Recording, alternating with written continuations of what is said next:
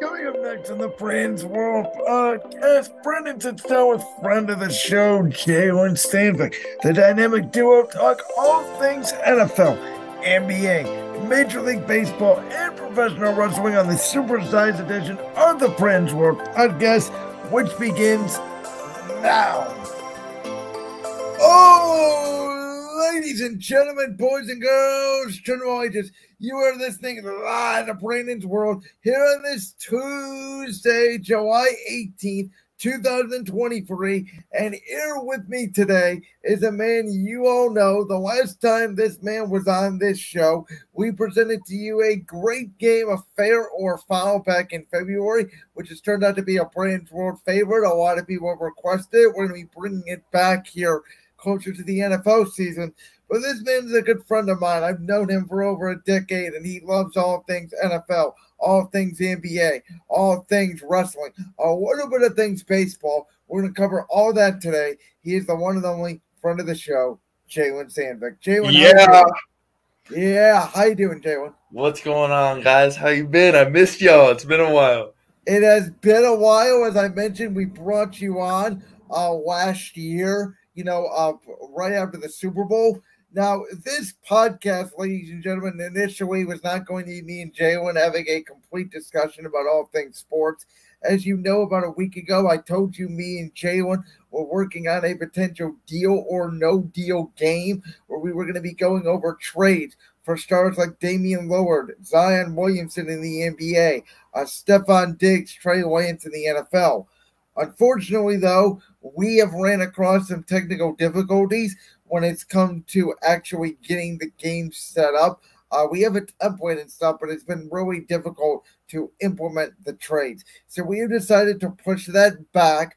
Uh, we are hoping to get that game going sometime before the Brand's World Season seven finale uh, in early August, maybe in a couple weeks. We'll be able to get that up and running, but Jalen, it's good to have you here because we have a lot to discuss today, and I'm excited that we have turned uh, that potential podcast into what we're going to be doing today. I am too. Trust me, guys, it's coming. It's it's work in progress, but it will be here. I know it's it's such a good idea on paper. Working out some of the kinks, it'll be here, guys. Trust me, it'll be here. But I'm excited. I'm excited today. This is this is me and Brandon kind of just spitballing it because we had to take a podcast idea, spin it around, but I think you guys will still enjoy this podcast. Jalen, let's start with the one and only, you know, my favorite sport, uh, the National Football League. And I got to tell you, man, there are so many storylines going into this year. Of course, the last time we had you on, we were talking about Aaron Rodgers was probably going to be a Jet, uh, though nobody knew for sure. He is now a Jet. The A F C is obviously so loaded. Uh, the N F C still has a couple of teams in there. Like, I know they, they, you're a big Detroit Lions fan, obviously. I know you're a big Browns fan. And so when you look at both your teams, I'm going to put them kind of in one batch here. The Browns are obviously in the vaunted A F C, especially in the North, but you still got Pittsburgh, Cincinnati, Baltimore, all those teams, as I mentioned, also in the A F C. And then in the N F C, you got the Lions, who are in a little bit of a weaker division and especially a weaker conference. So what's your excitement for your two teams going into this N F L season? For my Lions, it's going to be an electric year, especially after coming off of last year. Nobody expected us to do anything, really, and we came from the rough. Uh, um. Steroid coach, cocaine coach, as I like to call him, because he's always he's always jacked. It's my guy right there. Um, but I think we're going to the playoffs. I think it's uh, like you said. Uh, we had a conversation off air a few nights ago. Playoffs are no excuse. I, I agree a hundred percent. I think the Browns. I can't be. I can't ever say anything for sure about the Browns because this team. I've seen this team look phenomenal on paper and buckle under pressure. I've seen I've seen a lot of things, so I'm just going to say that the Browns will make the playoffs as, as well, but I'm not banking on it because I know what the Browns can do. I know how Stefanski could screw us. I know how anything can possibly happen in the N F L, especially as a Browns fan. So I'm I'm excited, though. This is going to be an electric year for football. It's going to be a little electric year for your Philadelphia Eagles, for my teams. It's going to be a fun year. Jalen, you know, I kind of put you in a rough spot there because I told the fans that you were a Browns and a Lions fan. Uh, many fans know that obviously I'm I'm from the Cleveland area, but I grew up a, a Philadelphia Eagles fan. Do you want to explain sort of the situation between, yes, you are in Cleveland, but you're also a Detroit Lions fan real quick? So when I was a young a young boy, uh, my my cousin Scotty, shout out Scotty, I, I'm gonna send him this clip so he knows. Um, he was a, he was a Lions fan, and uh, I I I was drawn to the Lions because I loved Calvin Johnson. I I loved that man, and that is forever my favorite player. I don't I don't care about legacy. I don't care about Super Bowls. That is my guy. I love Calvin Johnson, and I just gravitated towards the organization. And of course, growing up in Cleveland, like, you can't escape Browns Mafia. Like, we are insane. So you can call me uh, a front runner. You can say I have two favorite teams, and that doesn't make sense. Well, I would like to point out that two of those teams are the two of the worst teams in recent memory in N F L. So I've had some rough, rough years, but I love my teams. I've had people ask me before, if the Browns and Eagles ever played in the Super Bowl, would you root for the Browns? And my answer was always, hell no. Yeah, would I be happy for those Cleveland fans to get a Super Bowl? Yes, but when it came at the expense of my team, screw you. Are you in that sense, if the Browns and Lions ever played in the Super Bowl, are you Lions one hundred percent? Damn. Ah, gosh. Yeah. Yeah, yeah, probably. Um, it's just like, those are my first memories of football, really. And like, I remember, do you remember that Thursday night game where Rodgers threw an absolute bomb against my Lions? Yes, that, that skyrocketing perfect Hail Mary that hit Richard Rodgers right in the hands. Yeah. So from then on, I was like, oh, this, we need a Super Bowl. We need a Super- I was so young, and I, I, I didn't know I didn't know much about football, obviously. I didn't know as much as I do now. Um, but I was like, we need to win a Super Bowl. We need to win a Super Bowl. So I think if the Lions won a Super Bowl, I would go hard. I would party hard. But I think if the Browns won, I would also party. But if the Lions won, I'm going ten times harder. So I'm I'm excited, man. I, I love the Lions. I, I couldn't ask for a better team.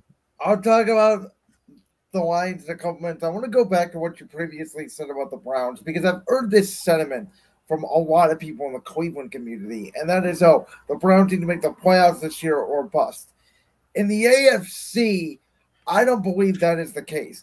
I mean, you look at the teams, right? Buffalo, Miami, Jets, Chiefs, Chargers, Broncos, Ravens, Bengals, Browns. It's nine teams right there. You add in Jacksonville, that's ten. Pittsburgh, some people think Tennessee, though I don't think that. New England, which I have no idea what the hell they're doing. I'll get to them in a minute. Uh, I think the Colts could be a sneaky good team as well if Anthony Richardson pops. There's so much competition in the A F C that, to me, Browns win eight or nine games or ten games, and they still may not be able to make the playoffs. I think that could stay, save Kevin Stefanski's job. But if you go six and eleven or seven and ten, then we're having a different conversation. I guess my question is, are you in that same mindset of expectations of, like, if they win nine or ten games, you do realize that may not be enough for a playoff spot in the A F C? I agree. There's so we are so loaded. Like, we, our division is, uh, we, like we this, this package of team, this pack of teams, they they are all good. They can all come out as a dark horse. They. We got good teams, we got average teams, but those average teams could still make playoffs because they have the talent to do it. So I, I agree with you. Just because we win eleven games, we might not make the playoffs. Well, no, not- eleven will one hundred percent get you in. Nine and, nine and ten, very borderline, especially nine. The thing is, though, you think about it, Chargers, Broncos, Chiefs, probably going to beat everybody up. Cincinnati, Baltimore, Pittsburgh, Cleveland. They're going to beat each other up. Buffalo, Miami, Jets, probably going to beat each other up. So there's an opportunity. We think all these teams are going to win, you know, eleven, twelve games. What if they all win nine or ten games and you're fighting for, you know, basically seeding at that point? Yeah, that – I don't know. You could probably take the uh, – I don't know if you could take the Dolphins out of there, but I, I think you might be able to. It depends on where Tua is. Oh, that's the thing. The Dolphins are one of the hardest teams to figure out because I believe if Tua's healthy for all seventeen games, they're eleven, twelve win team. If Tua is out for four weeks, five weeks, God forbid, half a season, they are legitimately a six or seven win team. Yeah. So I have never seen Jalen, and I don't remember if we talked about this the last time you came on the show or not. I've never seen a quarterback go from a legitimate bust to when he's healthy being an M V P candidate the way Tua did last year. And all Miami really did was, yes, they got Tyreek Hill, but they made a coaching change, going from a defensive mind of Brian Flores to an offensive mind of Mike McDaniel. Yeah. Uh, shout out to my dad. He's a Dolphins fan, so be careful what you say about Tua on the podcast. Hey, I, I have ridiculed Tua before last season. I called Tua a bust. I said he was one of the worst quarterbacks in the N F L. I said the Dolphins made a mistake. There were all these Deshaun Watson rumors, and Mike McDaniel just proved me all wrong. So I apologize to your dad. It's because he throws left-handed. You looked at it like, why does he throw the ball like that? Uh, yeah, this is kind of a weird pet peeve of mine. I don't think a lot of people know this. I don't even think you know this. I personally do not like left-handed quarterbacks.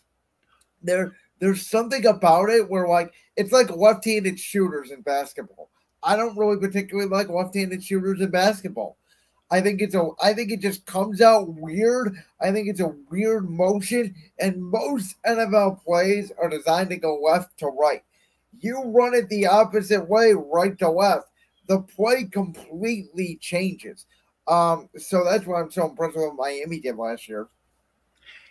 I I wanna I wanna backtrack here. You, you said you don't like when. When players shoot left-handed, well, guess what? I shoot left-handed. I throw dots left-handed, okay? Left-handed quarterbacks. I have a special bond with left-handed quarterbacks because there's not many of them. But I, I, I, I am left-handed. I do shoot left-handed. I dribble left-handed. I throw, I throw spirals left-handed.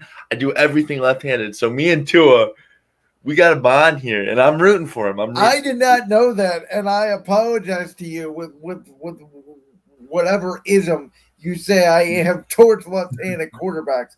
Um, I, I want to go back. I want to ask you one more Browns question because I know you, I know you're you're an avid listener of the podcast, so you've always heard me talk about this and ask various guests uh, over the past few months. Jalen, I'm going to throw this out there. This season, even if the Browns don't make the playoffs, let's say Deshaun Watson, which they will more than likely make the playoffs if he does this. If Deshaun Watson returns to the pre, you know, allegation, very good to great Houston Texan-like quarterback, in my opinion, at that point, especially with the, um, I guess, age of the running back position in today's N F L, I would trade Nick Chubb. Because to me, you could get maybe an extra corner, an extra defensive lineman, use an extra pick, go out and get another wide receiver, opposite of Amari Cooper. We're seeing all these Super Bowl teams, whether it's Kansas City, Philadelphia, the Rams, New England back in the day, go on and on and on and on about teams that don't pay their running back actually go on either make and win the Super Bowl. The last ten Super Bowl winners, Jalen, eight of them have not added a one thousand yard regular season rusher. You look at the teams that do have the great running backs, you know, Tennessee, the Giants, Minnesota for a while with Adrian Peterson, uh, and then Dalvin Cook. Obviously, the Browns with Nick Chubb. Like, these are good, but more than middle-of-the-pack-like teams. Like, I think it's time for the Browns. If Watson has a good year, you rip the Band-Aid off Nick Chubb and you move on to him and you give Jerome Ford and some of your other talented backs on the roster the ability to split the workload. Uh, I I don't I don't agree with that. I think Nick Chubb is a dog. That man's got some dog in him. I'm going to give you a basketball comparison here. This man is like prime Kawhi Leonard. He shuts up and he does things well. He he loves to win. That's what Kawhi did in San Antonio and in Toronto. He he was quiet and he won. That that's what Nick Chubb is. I feel like our team needs that. Our team needs a burst of energy, and that's what Nick Chubb is. So I say I, I get what you're saying. If if Watson goes back to twenty twenty Deshaun Watson, then maybe you discuss it. But I'm not giving up Nick Chubb for just anybody. You need to throw out something major.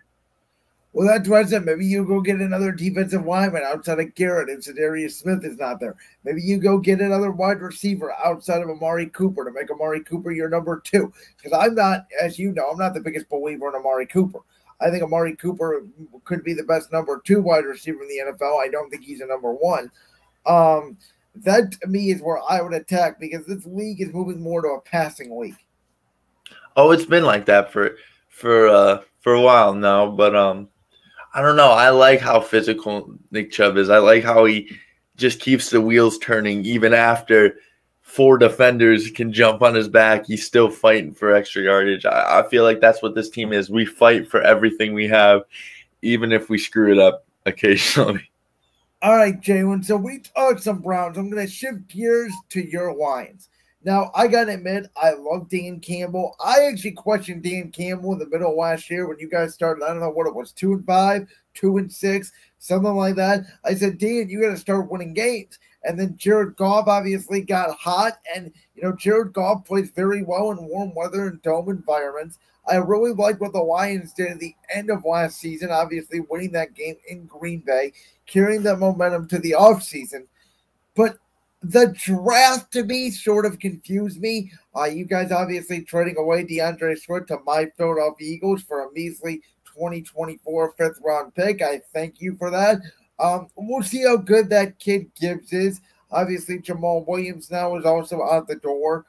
And then you draft an off-ball linebacker, which I didn't understand when you desperately needed secondary help. So I question the draft a little bit. But your offense is going to be really good. I think bringing back Ben Johnson as the O C was important. The question's going to be, can this team score enough points to beat the likes of Minnesota, Green Bay, Chicago in your division? I think they can. I don't think the Lions are a great team. I think they're they're a nine ten win team. But I think at least winning the N F C North, as we talked about before, should be the expectation. See, I I agree. I think we're better than Chicago. I think we're better than Minnesota. On, on paper, anyway, I think like Kirk Cousins is not good. He okay. He's good in the one o'clock window occasionally, but as we've talked about, right? Like right now, we're not projecting.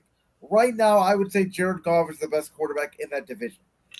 Now, yeah, if, I, I agree. Now, if here's the thing, if D J Moore, all oh, like A J Brown did for Jalen Hurts, like DeAndre Hopkins did for a few years for Kyler Murray, what Stephon Diggs did for Josh Allen, if D J Moore changes life for Justin Fields, the Bears are going to be a legitimate team.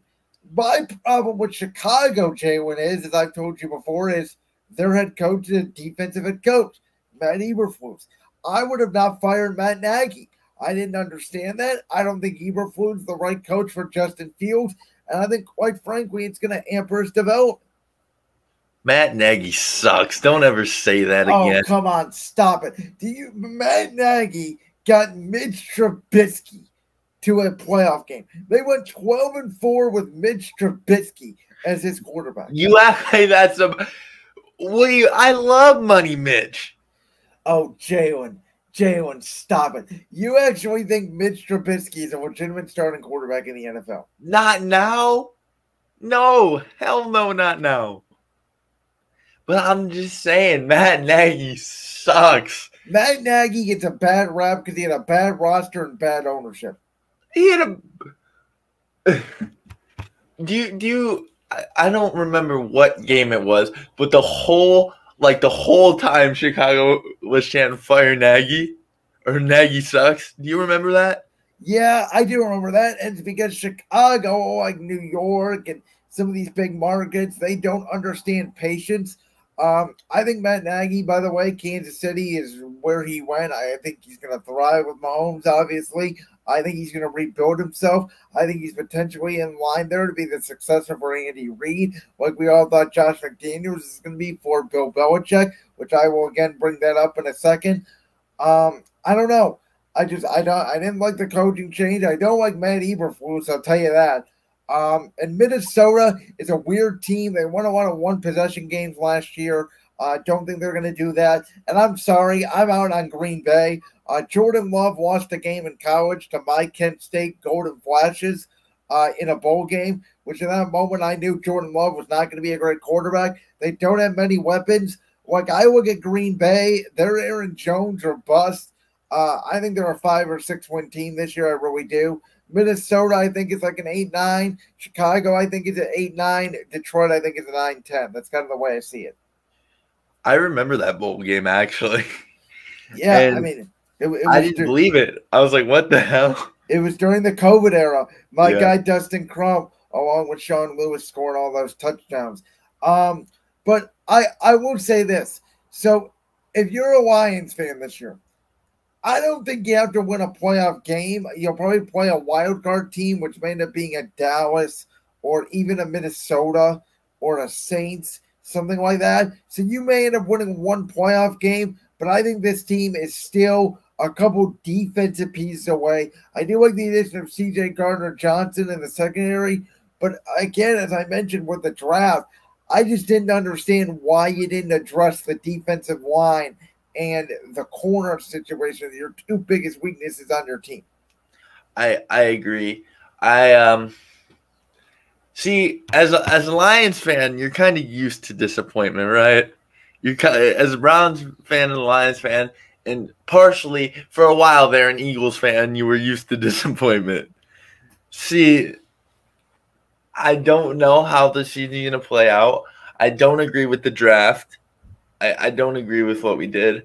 I, I, I agree we need major help in, in the secondary. We need big help there. But it's it's kind of like, like, do you remember when the Browns drafted Baker and, like, there was a buzz around the city? Yes. That's how I feel with this Lions team. Like, after we beat Green Bay, by the way, screw you, Baker Mayfield. You screwed me over twice. You screwed me, you screwed the Lions out of a playoff spot, and then you screwed the Browns over because you're a whiny bitch. Anyway, regardless, no no Baker Mayfield rants today. Um, but as as a Lions fan, I just feel a buzz, like an excitement to watch the Lions this year. I'm so, so excited. So I want to ask you this question. Um, listen, I have no earthly idea in the world what the hell has happened in New England. I, I, I can't even speak clear sentences to try to figure out what the hell their identity is on the offense side of the ball. Jalen, they give Juju Smith-Schuster a big contract, and Juju was nice in Kansas City, because they schemed him open. He could not separate in man coverage when he was in Pittsburgh. Then they go out and they sign Devontae Parker to an extension. And did you know that per advanced analytics stats, Jalen, in two thousand twenty, two thousand twenty-one, and two thousand twenty-two, each of the last three years, Devontae Parker, not in total, in each of those last three years was ranked dead last in man coverage separation in the National Football League. That's going to be your number two wide receiver, and on some nights your number one, because we all know Juju Smith-Schuster has been injured throughout his career. In the draft, they drafted nothing but corners, kickers, and guards. Mac Jones has not had a legitimate wide receiver in his three years. Jakobi Meyers just left out the door to go to Las Vegas. Like, they're going to win games against bad quarterbacks on defense alone. But in their division, we talk about Buffalo, Miami, the Jets. Like, I see a real possibility where there's a chance, especially if Tua stays healthy, they go oh and six in the division. Like, I think this team is a five to seven win team max. And I do think Robert Kraft's comments of, hey, listen, I would love for Bill Belichick to pass Don Shula's record, but I want to get Super Bowl number seven. Like, Belichick's moves are what you do to sabotage an, an organization. I really think this year, more than ever, this could be Belichick's last year in New England. And it's earning his legacy, in my opinion, post-Brady. Yeah, Bel- Belichick, Belichick's lost it. Belichick, he lost his baby boy. He lost baby boy Brady. He probably got into some hardcore alcoholism because of depression.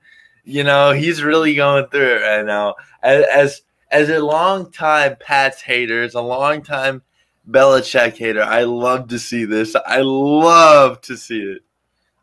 I mean, Jalen, do you agree with me? I have no idea what the hell they're doing. No, because they're they're treating Juju Smith-Schuster as a like a top receiver when he's really not. He's maybe number three at at best. If you use him properly, he's good. He he he fit in Kansas, like you said, he fit in Kansas City perfectly because y- you have so much w- weapons on the offense side of the ball for Kansas City that Juju was just a, a sneaky little weapon that you can hit if you need a little seven, eight, nine, ten yard gain or something up the field. That Juju's your guy, or if you need TikTok marketing, but that that's besides the point. You you know you can't. What what what are they gonna do this year? You think you think Belichick's gonna be on the logo doing TikTok dancing with Juju? I mean, I think I think they'll win five or six games based off defense alone. They do have some soft games in there where they can pick on some young quarterbacks.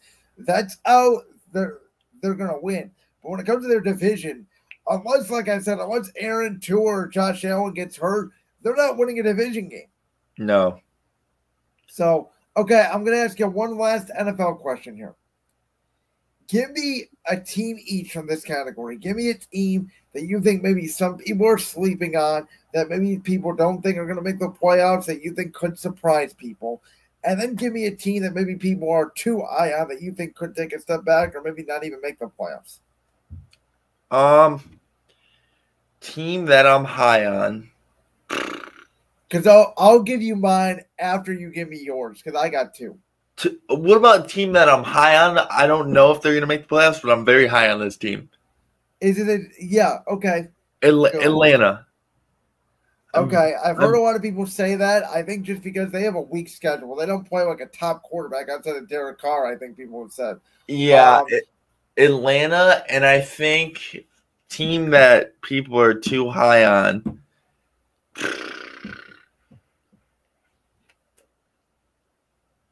Uh, hot take, the Jets. It's not that much of a hot take. I think they're going to be like a like an eight, nine, ten win team. I yeah, I don't think struggle. Rodgers can turn that around. I think that, they're going to struggle early. I think their schedule softens up in the middle of the year, so they'll get hot late. I do think I point back to the fact they won seven games last year with Mike White, Joe Flacco, and Zach Wilson. So I think Aaron's good enough to give you one or two more wins. I don't think much else. I think, again, nine, ten win team. Still don't know if they're a playoff team. I'm going to do my N F L predictions at the start of September. I'm working on them right now. Very hard in the A F C. I'll tell you that N F C to me uh, is, is definitely a lot easier. Generally know who's going to make the playoffs. Maybe a wild card team or two could be a surprise. I'll give you my two teams, Jalen. The, the, the team that I think is going to surprise some people, a lot like you. I have this team winning the N F C South, so I am in the same division as your Atlanta, but I'm going to go with Carolina. I like Bryce Young a lot. I think he's going to be a terrific N F L quarterback. You know how I feel about Frank Reich. I think Frank Reich is a great coach. I think adding Miles Sanders, Adam Thielen, D J Chark, Hayden Hurst, they have some offensive pieces that I do like. Their offensive line is young and ascending. Their defense, we know, is obviously very good. Uh, and I am not sold yet on the Saints. I like Derek Carr a lot, as you know. I think their coach is terrible, though, and Dennis Allen. Don't know how much Alvin Kamara and Michael Thomas are going to play. Atlanta, I just don't know what I'm going to get out of Desmond Ridder yet. And then obviously Tampa Bay, to me, is going to be a better team, I think, than people think. But still, I think only like a six, seven win team if Baker plays there the whole year. I agree. Now, did you see uh, see what Baker did in uh, practice yesterday? I did see that. That is the childish behavior we wanted to get rid of. And then there were some people like, ride with six, ride with six. I'm not riding the six. This man, this man is how old? twenty, twenty, twenty-five, twenty-six years old? Something like that? Yeah. And he's acting like a child. Like, he's acting like this is like he's on varsity and his teammates are on J. Like, yeah, I know. Like I know. That should thinks he should be on varsity. Like, that, like, grow up. So, I'm going to give you a team that I also think is going to completely stink, that some people think are going to be okay. They may win eight, nine games. I think they're going to win like five or six games, and that's Tennessee. Um, I did not like the pick of, of, of Will Levis in the draft. I do not like Ryan Tannehill that much anymore. I think he's getting old, and if something happens to Derrick Henry, they're completely screwed. The one thing that may change them is getting DeAndre Hopkins. But right now, they have that kid Burks, a wide receiver, and that is it. I mean, you can play ten in the box against Derrick Henry. They have no offensive identity. Their defense is getting old. They collapsed at the end of last season. A lot like New England that doesn't have any weapons. Like, I think Tennessee is going to be terrible, even in that bad division, where I think the Colts could surprise some people. And, by the way, I think Houston could su- surprise some people. I, I agree. I think Tennessee is going to be horrible. Derrick Henry's body has to be wearing down. Ryan Tannehill can't throw more than five yards. He he's like a he's a red zone quarterback. Um, yeah, I agree with you. I don't think Tennessee's going to be great. I think it's going to be horrible as well. I also think Green Bay is going to be pretty bad. Um, I, I would do it. I, I think they missed on Jordan Love. I told you when, when we were on here in February, I get it. Green Bay wanted to see what they had. They spent a first round pick. They wanted to get Aaron Rodgers out of the building because of Aaron's ayahuasca stuff. If I was Green Bay about two years ago, I would have admitted we made a mistake on Jordan Love. Like, if I'm San Francisco, I would probably admit I made a mistake on Trey Lance. Try to find a deal for him. Even with Aaron's aloofness, I would have probably brought Aaron back. I just, especially with those young receivers, I don't see any pop in, in Green Bay in your division at all. Like I said, I think they're a five, six win team if that. I'll give him the benefit of the doubt. I'll get, I'll give Jordan Love one year. I'll give him this year, and if if he doesn't impress me at all, done. We're no. He needs to go. Jalen, it's time to move on to your favorite sport, the National Basketball Association. I want to start by talking about our local Cleveland Cavaliers, because I know we have a lot of thoughts on the Cavs, and I know you're going to think I'm crazy with some of these Cavs takes. Let's start off with the first thing, and the listeners of the Brands World podcast know this because I've said this to multiple guests that have come on the show.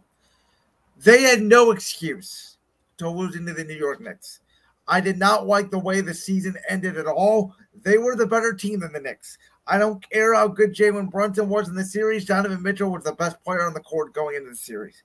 He completely choked the bed.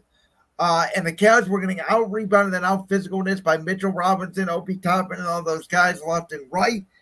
After game one, I said we were in trouble. When the Cavs won game two by thirty-ish points, I said we're not winning another game in the series.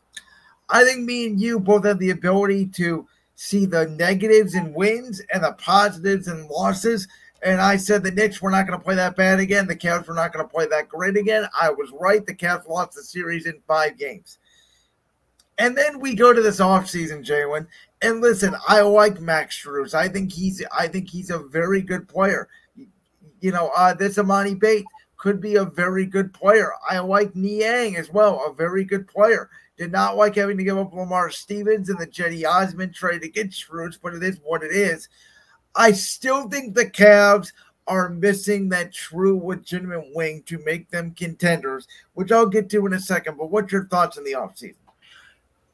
Ah, Cedi, my guy. Now, if uh, if you guys follow me on Instagram, Brandon, I know you probably saw this. I was heartbroken when Cedi Osman yes. got traded. I was Oh, I love that man so much. And you could say, oh, he's streaky. Oh, he's not good.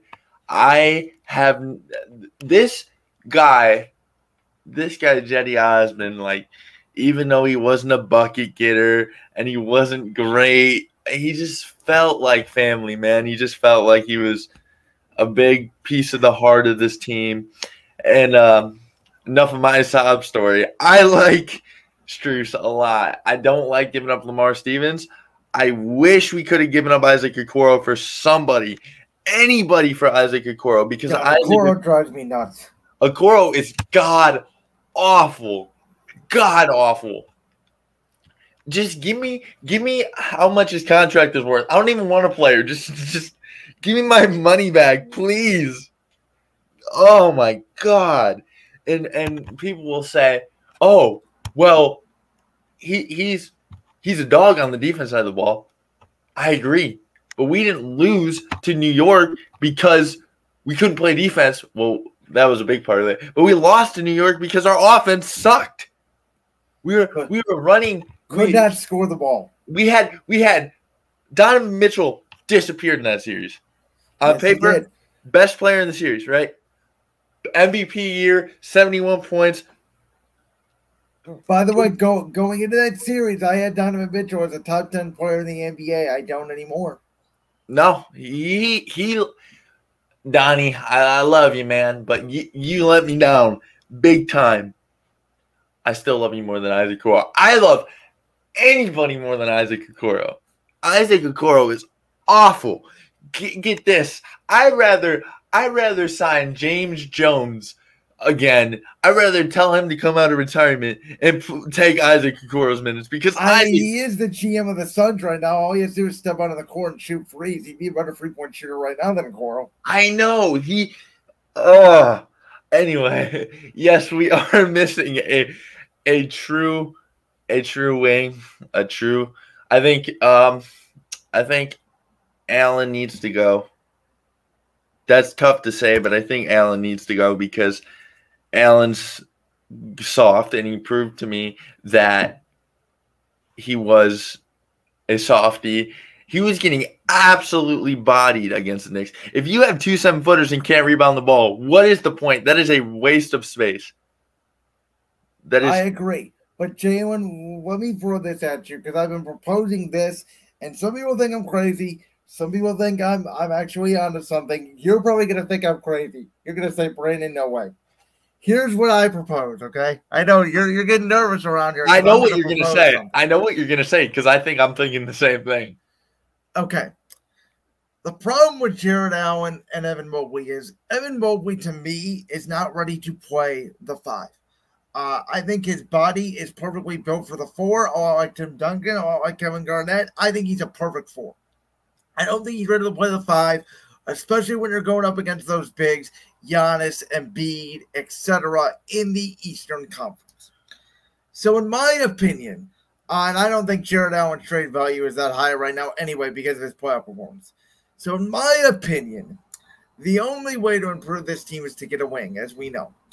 And the only way you're going to get a wing is, Jay, when you move Donovan Mitchell to the one and you trade Darius Garland. I agree. Like that to me, and I and I have proposed because I don't think uh, Boston would be willing to do a Darius Garland for Jaylen Brown trade, though I think that's the type of magnitude you would get for Darius Garland. So to me, Jaylen, I came up with one team who would make a deal with the Cavs, and both of these players are on the same team. They're both a little bit older. They both have had injury history. But I think it would make sense for both sides. And even if you don't get eighty-two games out of these guys, if they're healthy for the playoffs, that's all that matters. Jalen, you call the Los Angeles Clippers and you trade Darius Garland and you ask them, would you give us Kawhi Leonard or Paul George? One of the two. We'll take one of them. If we have to throw in a Okoro, we can throw in a Okoro to make the money work. Please. Please um, throw in a corner. But but I know, and there's a lot of reservation on my part too because of Kawhi Leonard's injury history, and I understand it, and Paul George as well.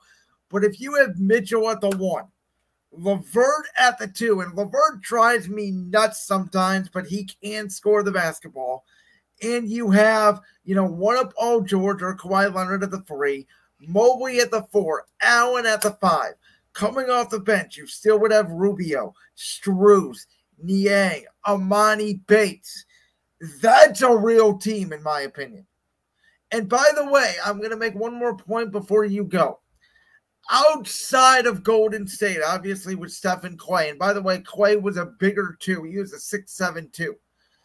I don't think you can win an N B A championship with your two primary scorers being in the backcourt and then both being similar size at six one the way Garland and Mitchell are, which is why I never thought Garland and Sexton would work. And here we are again in the same situation.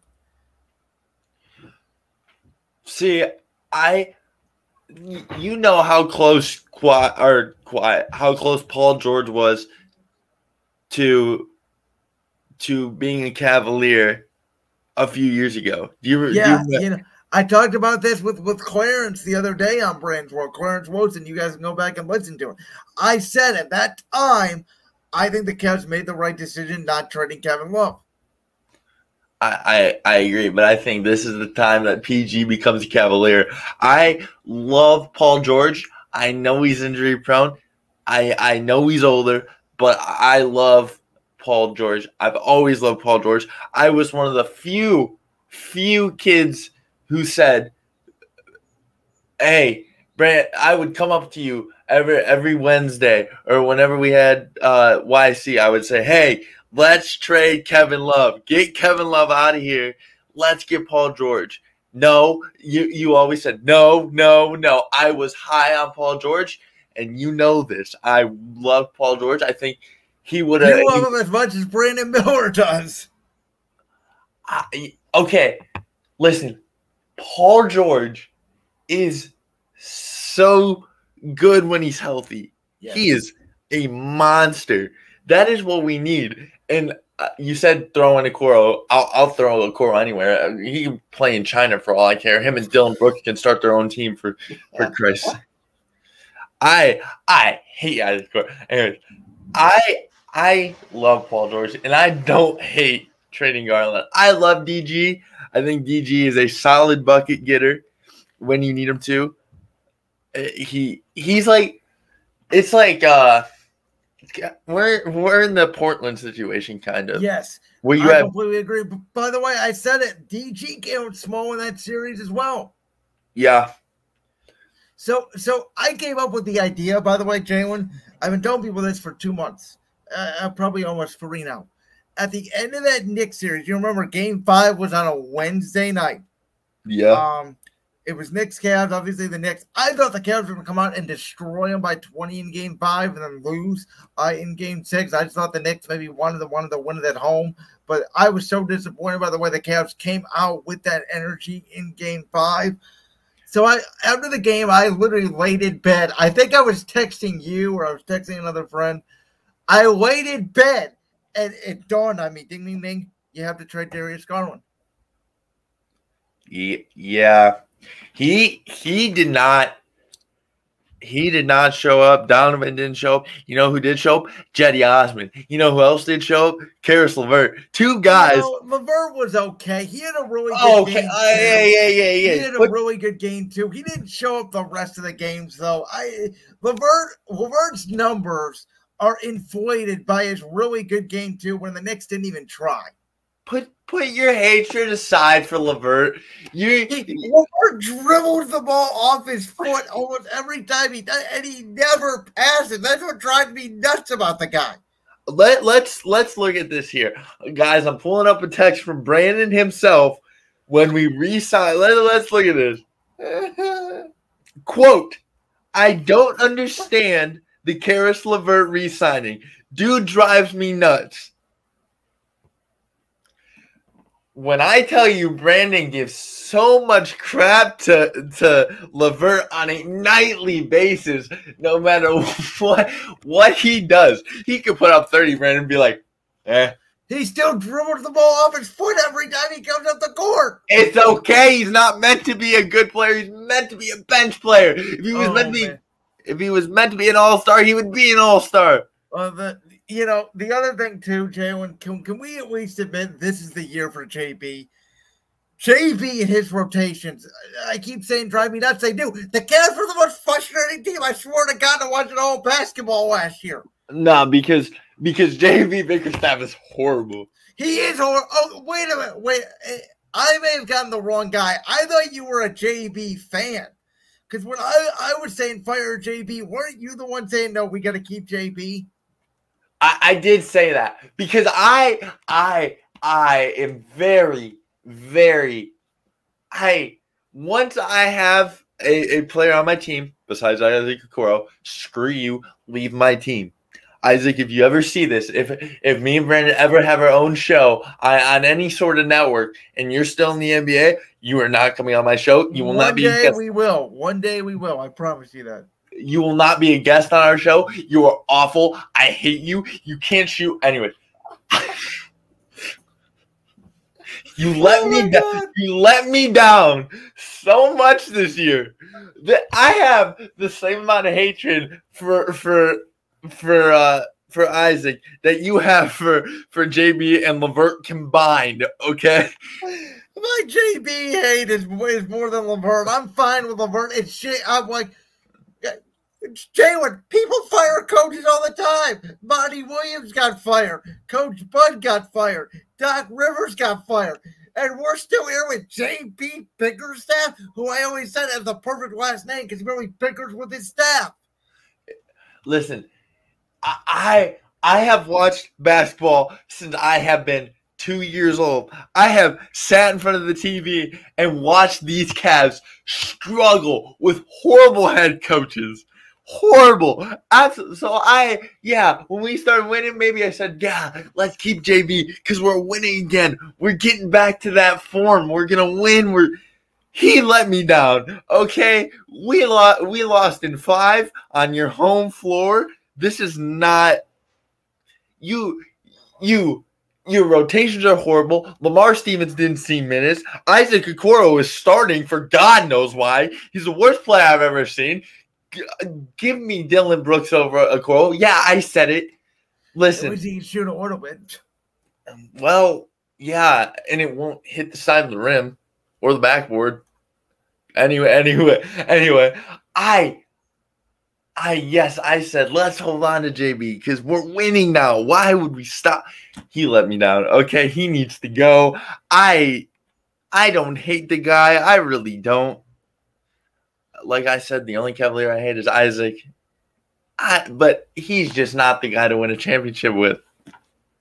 Thoughts on Phoenix acquiring Bradley Beal, essentially giving up Chris Paul for Bradley Beal. Uh, I think they're going to be a really good team. I don't know if they're necessarily a championship team. I think the Lakers made a lot of good improvements this offseason. Obviously, Denver is still there. I think Golden State is going to come back for a vengeance with Chris Paul leading the bench. I think Sacramento is going to be better. But I I know you're a big fan of all three of these guys, Bradley Beal, Durant, Devin Booker. They're all on the same team. I just think Beal and Booker are sort of a duplicate of each other. And all three of these guys, by the way, all have injury history. Kevin Durant pisses me off more than more than like, how do you slip during warmups? And then like, oh, the worst mistake. And I know everybody said, you know, they were happy, including us, when Durant left Golden State. I defended him leaving O K C for Golden State because, you know, my hatred for Russell Westbrook is way more than your hatred for Isaac Okoro. I think Russell Westbrook is one of the worst basketball players I've ever freaking seen in my life. You but, think that because you're a Lakers fan. Let, let's start there. I am not a Lakers fan. I am a LeBron supporter, not even a fan. I am a LeBron supporter. And I've been saying Westbrook stinks since he was in O K C after Durant left. So it has nothing to do with him being a Laker. By the way, I gave him his credit. I thought he played pretty well with the Clippers at the end of last season. Nonetheless, I digress. Um, you, you know, I think Durant's biggest mistake was leaving Golden State. He went to Brooklyn with, with a guy, a nutcase in Kyrie Irving. They had DeAndre Jordan. They moved off him. They bring in James Harden. James Harden, who quits on every team he's ever been on, he even says, this is a damn mess. He leaves. They go get Ben Simmons, who hasn't won a basketball game in what feels like four freaking years. And now Durant is all of a sudden, yeah, I quit. I want to go to Phoenix. I want to help Chris Paul get a ring. Two months later, ah, screw Chris Paul. Let's go get Bradley Beal. Who's next on Kevin Durant's list? What are you going to do next year? Ah, screw Devin Booker. Let's go get somebody else. I mean, really. At this point, I think this is the best. This is this is a blessing in disguise for Chris Paul. Let's start there. This is an absolute blessing in disguise. I think Chris Paul's going to thrive. I think Jordan Poole's going to suck in Washington. I think that Phoenix is going to be very mediocre, actually. I, I, I think that it won't work. I think the formula for Devin Booker and Bradley Beal won't work. I think Kevin Durant's declining. It's really an end of an era. I see all these all these posts on I G and and and Twitter. I need to get off Twitter. I need to hop on Threads. I know, but yes, hop on Threads. By the way, follow me at Lewis Brin twenty-five on Threads. Link is in the description, along with Jaylen's Instagram and all my socials. You're welcome for the plug. But um, all these. all these Twitter posts and I G about an end of an era, seeing Chris Paul come off the bench makes me really sad. Like, it just makes me feel so old. But anyway, I think Phoenix is going to suck this year. I can't lie. I'm not high on this team anymore. Wow.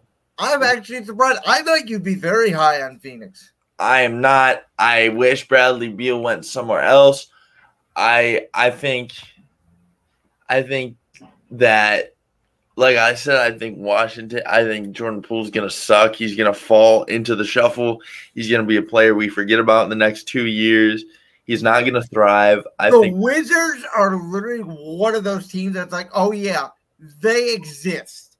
Um, yeah. yeah. I mean, for real, it's like, oh, yeah, we got to play. It's, it's like what the Hornets were uh, for, for the longest time. Now they got LaMelo Ball. They got Brandon Miller. They could be okay to decent in a couple of years. But, I mean, it's like what Sacramento was for all those years. It's like, oh, yeah, they, we got to play them. It's um, like you're looking up the, the schedule for the Cavs.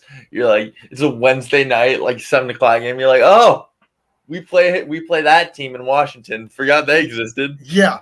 Um. I do want to bring this theory to you because I don't know if we'll agree on this. I have a feeling we will. So I took around a look at the N B A, as you know, before the playoffs. I ranked my top ten players. As you know, after the playoffs, that all changed. Nikola Jokic completely uh, changed my mind. He proved me wrong, and I'm glad he did. I know you were always a Denver and Nikola Jokic fan. I needed to personally see him go win a championship, and that he did. But I, I look at Denver structure their team. And I look at recent N B A success, Jaylen, and I also look at, as we talked about sometimes, over the last few years in the draft, you have guys like Jason Tatum, Luka Doncic, Trae Young, you know, you name them. There's all these kids, Ja Morant, coming in, you know, despite Ja Morant's personal issues, coming in and working very quickly and getting these teams to legitimate contention in their respective conferences. So in today's N B A, as we just talked about with Phoenix, I don't think three superstars is the answer nowadays in today's league, which I think is as competitive as ever, and I think it's great for the league. I think you need a superstar like a Jokic, a Steph, a Giannis, a LeBron. I think you need a star, you know, whether it's, you know, a, a Klay Thompson, a Jamal Murray, who I think really rose into stardom. You know, I think there's a lot of really good number twos in the league. And then I think you need a bunch of role players and three and D guys, which is why a team like Dallas that went ahead and re-upped Kyrie Irving for all that money didn't understand it.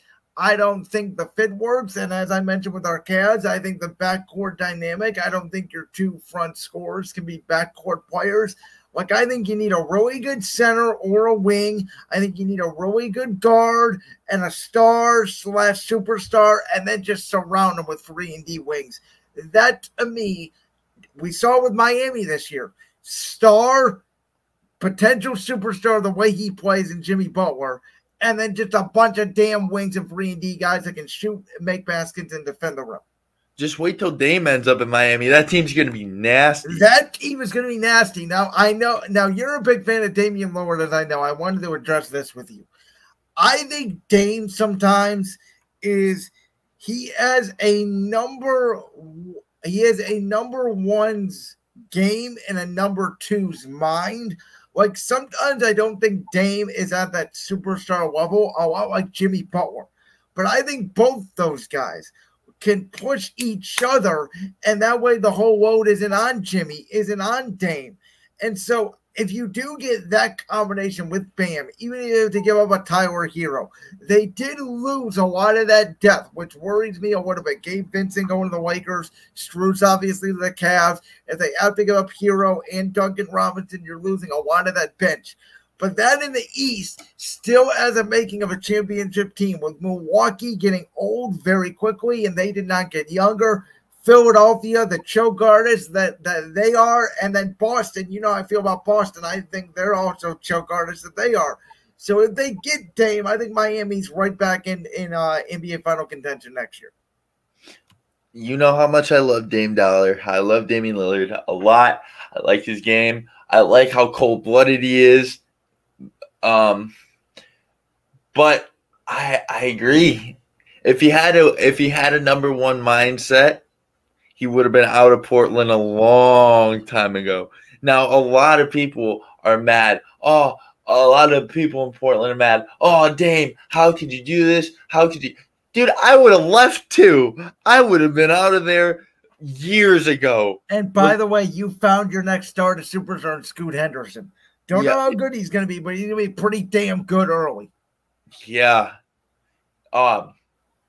Now, Do I do I agree with giving up some of your depth? Eh, it's something you might have to do.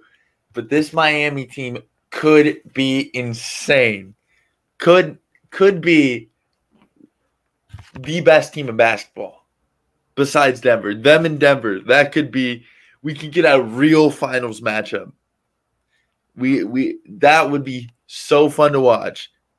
And I I hope he ends up on Miami. I don't care if we have to play him. We'll beat him, just as long as Isaac Okoro isn't on the floor. But we'll we'll beat him. It, oh, my goodness. It's okay. Um, Jay, Jalen, help me out. I'm sure you heard my rant last Tuesday on the podcast about the N B A in-season tournament. I don't understand it at all. Uh, what the, the hell is it? The for, the format doesn't make sense. As as I said, if you're going to group all of these teams, why not just do it by division? I mean, the divisions are supposed to matter in the N B A. Why not do it then? Uh, it's supposedly for, for money, which uh, most of these N B A players don't care about the money. They make so much money to begin with, even the young kids. So, to me, it, it's not going to help with ratings. It's not going to make the N B A season more interesting. To me, the N B A season really doesn't start until February after football. I don't even care about the Christmas Day games anymore. I know you're a bigger N B A fan than I am, but let's say the Nuggets play the Heat, even with Dame, in November. I don't give a damn because these teams are going to be completely different November versus potentially June and, uh, and another finals game. Right, because you have the trade deadline in there. You have moves to be made. And I don't understand uh, whose idea was this? You know, you know what? I, I got a rant. You know whose idea this was? This was LeBron. This has No, LeBron. It was not. Stop this has it. LeBron written all over it. Just so if he wins, it's a petty, it's a petty accomplishment. Oh, Jordan didn't do this. What even is this? Mister Sandvik, you have crossed the line about this. This was one hundred percent Adam Silver's way of getting more T V money.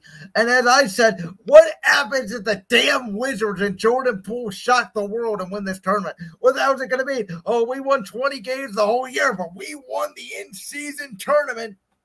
What does that even mean? Like, what?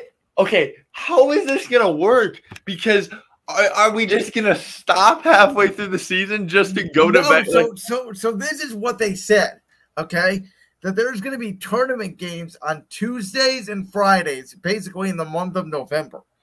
Um, and on Mondays, Wednesdays, Thursdays, Saturdays, Sunday, you're still going to have regular season games. Uh, and by the way, the tournament games in the first round or whatever they call it, they're still going to count towards the regular season games. So I don't understand it. I don't know why they're doing it in November. I don't know why they wouldn't just do it. If you want to do it, do it over All-Star weekend. I don't get it, man. I don't get it.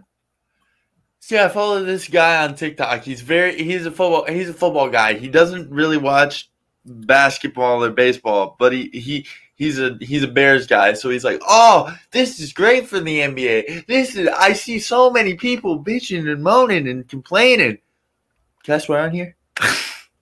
Anyway, uh, he's like, "I see so many people complaining and and I'm like, yeah, because it doesn't make sense. This makes no sense.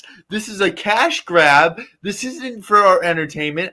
I don't care about the the what's it called? The the, the N B A Cup or whatever they're gonna call it. Yeah, what is this? Soccer? Like what am I what? Okay. Adam Silver, you need you need to go. I, I you need to go. This this definitely has Le, LeBron written all over it, though.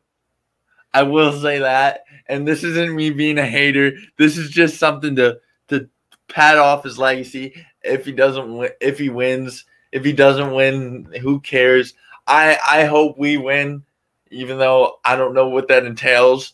You know what it should be? If you win this tournament and you and you make the playoffs, you should get home court. You should get home court advantage. Somebody said, and I and I like this idea, they should add an extra pick to the first round of the draft, whether they want to do it at the end of the lottery or at the end of the first round, and the winner of that tournament gets the extra pick. That's good. Or the winner of the tournament gets the number one pick. And you just get rid of the lottery, which is the, the biggest rigged thing in the history of the N B A, and the N B A gets to control it? Nah, they won't do that. Yeah, but that that would be fun. Can we can we talk about Wemby for a little bit? Can we can we we can talk about Wemby for a second, because I told you about Wemby uh, a long time ago, about six months ago, and I told you to go look up this kid's highlights that he's Giannis already with a shot. Um, we can talk about Wemby for a second. I want you to give your thoughts on Wemby because I want to get your thoughts on sort of the off-season rule changes real quick before we move on to wrestling. Now you know, I I told you this last night. I love Summer League ball, okay? This I, boy takes Summer League way too seriously. Go ahead. How, how can you – anyways, you are a football advocate. I am. Okay? I hate you the preseason. You should love preseason. I hate it. I love basketball. I love preseason. I love everything basketball. Besides, by the way, I want the N F L to get rid of the preseason. That's how much I hate it. I, I do too. But I don't want Summer League to go anywhere. This man, Wemby, is dogging up. He's a grown man on the floor. He he is like, Jesus, like, I am scared to play this man. And with Pop's play style, this man will be a monster. I guarantee it. The, the league should be scared. Giannis should be scared. All the big men should be absolutely terrified. I love Wemby. I, I'm on the Wemby train. I'm all for it. Jalen, two rule changes that are going to take place in the N B A this year. One I like, one I think is going to be stupid and very controversial. The one I like is if a coach wins his first challenge, he gets a second challenge. The way it works in the N F L, the way it works in baseball, the way it should have always worked. Really like that rule. This flopping rule, where a team can get a technical foul for, you know, another player flopping. How the hell are you going to determine what a flop is? Well, all you got to do is watch James James Harden for six hours straight, and you can. You I mean, the N B A officiating is the worst officiating ever. Just take a look at Game Five of the N B A Finals this year between the Heat and Nuggets. Jalen, do you remember in the first half when Jokic was getting hit by like four people and they didn't call a foul? Dude, it's like J B L came out from there and gave Jokic like a clothesline. And, and then in the fourth quarter, they touch him. They go, beep. Yeah. What, what are we doing here? Like, I, First, I'm going to watch for words. I, I don't understand it. Like, it's, unless it's clearly obvious, right? If you touch a guy and he goes, ooh. that I guess you could say that's flopping. But to me, this is going to be a bust. Uh, I don't get it. I don't know. You got any words for this?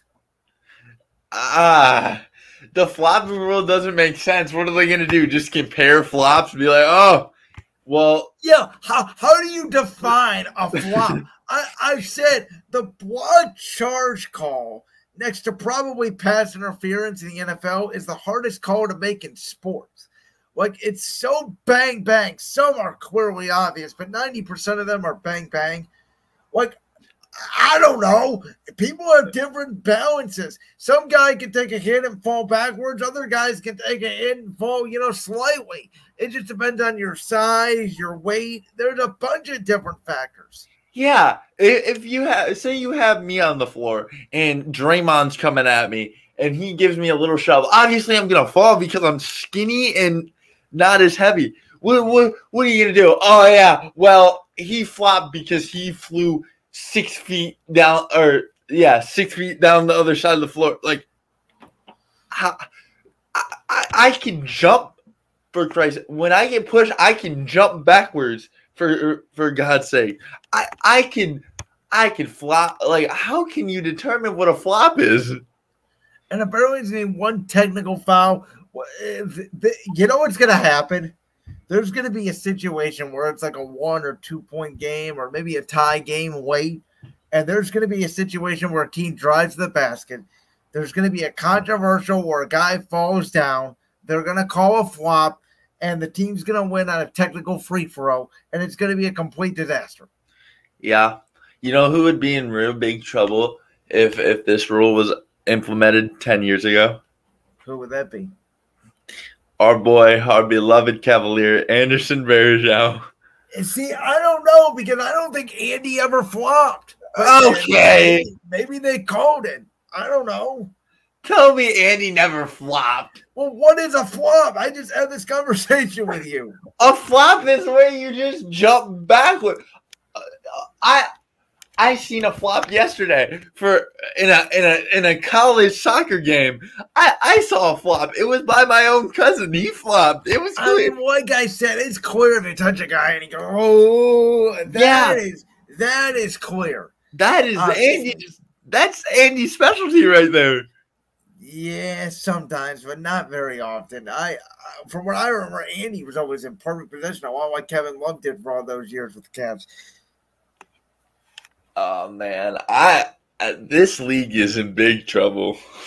Jalen, we're going to end the N B A talk on that. You wanted to start off with this topic. I said, no, let's wait a little bit. We got to get our big topics, and we got to get our N F L and N B A in first. You're dying to talk to me about professional wrestling. What's on your mind, my friend? I'll let you start. Let me talk to him. Yeah. yeah. No, no. No, no. We'll have everybody saying L A Knight. Yeah. yeah. Listen, this guy is the most over wrestler in the business right now. He is more over than Daniel Bryan was in twenty-four. This is I agree. I, am, I agree. I am in lo- I don't even watch W W E, but guess what? When I know L A Knight's on the television, I'm flipping the channel. You, you know I wake up every morning and just go, yeah. Yeah.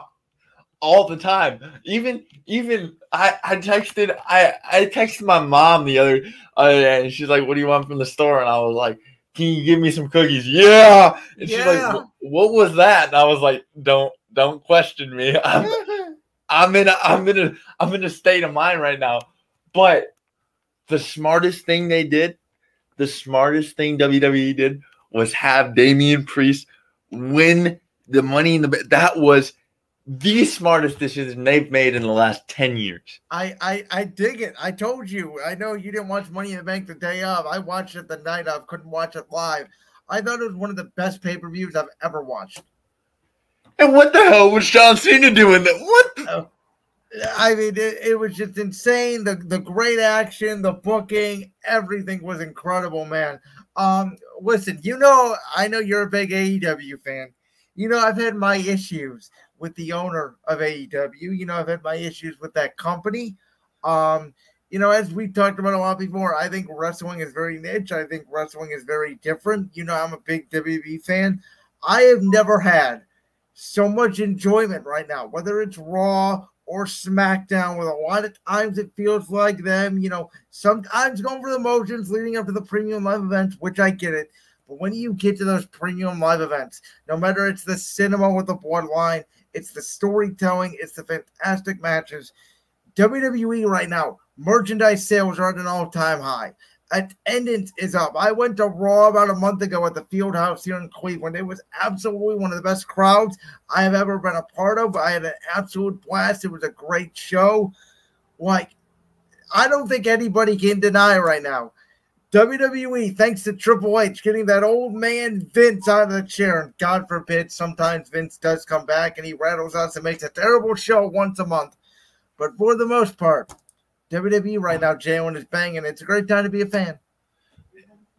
It is, because, because listen, you can get a kid like me who grew up watching wrestling from from the age of six years old.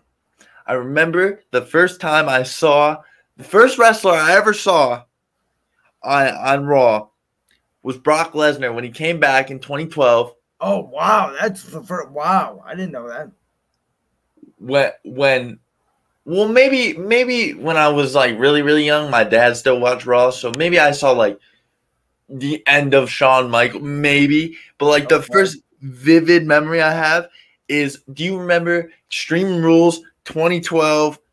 The Lesnar Cena match. And Lesnar cut that promo. That promo where he was sitting in the gym or whatever. He was doing that interview. Uh, that I is don't my, remember that. My first memory of wrestling is right there, and I was hooked ever since. And then I got a little burned out, and then I found out that, oh, there's this new A E W company. I'm going to watch this, and all my favorite guys are going there. And then we got Punk, and I was like, my favorite wrestler of all time is going to be here. This is going to be awesome. And it is awesome. I love the wrestling, but, man, the bloodline right now is incredible. Cinema. I acknowledge my tribal chief. I don't. Who, at this point, I don't think he's going to surpass Bruno Sammartino's record. I think it'd be actually hysterical if he did. I think we're heading, I said it the other day, I think we're heading towards WrestleMania forty, which I will try to be at in Philadelphia, Pennsylvania. By the way, the home of the Philadelphia Eagles, Lincoln Financial Field. It's my goal to be there at WrestleMania forty. If it's the only WrestleMania I'll be at, so be it. I think the American Nightmare, as much as I thought Roman should have won at WrestleMania thirty-nine, I think Cody finishes his story a year later at WrestleMania forty. That's where I think we're heading. Unless that Mister If You Smell comes back for one more match, then I think we could extend Reigns' championship reign a little longer. But at this point, I don't think it's ending any less than a WrestleMania. See, I, I, I will also try my best to be at that WrestleMania. That is because it is so close to home. It is the closest we will ever get, probably. probably. So if I have to, my first, my first wrestling show ever was the Royal Rumble in twenty fourteen in P A. So in, in Philly. So I will... I will try my best. Wait, no, that was the one in Pittsburgh. Oh, that was yeah, that that was in Pittsburgh. That was. Yep, I was at Raw the next night because I was in Cleveland the next night. Yeah, yeah, yeah. I, I, I was in love with the stage. I was in love with the setup. I was just a, a kid with a dream, and now I have a shot to go to WrestleMania. You bet your bottom dollar I'll be there. And by the time I be there, that boy L A Knight, yeah. He will be the United States champion. Should be. Man, I got to tell you, like, Raw's got all this stuff going on with the Judgment Day, SmackDown, the Bloodline. There's so much interesting television right now. And it's really, Triple H has not made a dramatic change, if you will, since taking over about a year ago from Vince. But it's the little things. It's the following up on storytelling. It's the less people sounding like robots. It's things constantly happening on T V that makes sense. It's not running the same damn matches five times a week. Like, in retrospect, W W E looks the same. It's the same storyline, same characters mostly. It's the little things he's doing and the excitement and letting these people be themselves is getting fans back into the product. Can, can we just like, I, I agree, but can we just like get rid of the commentary team?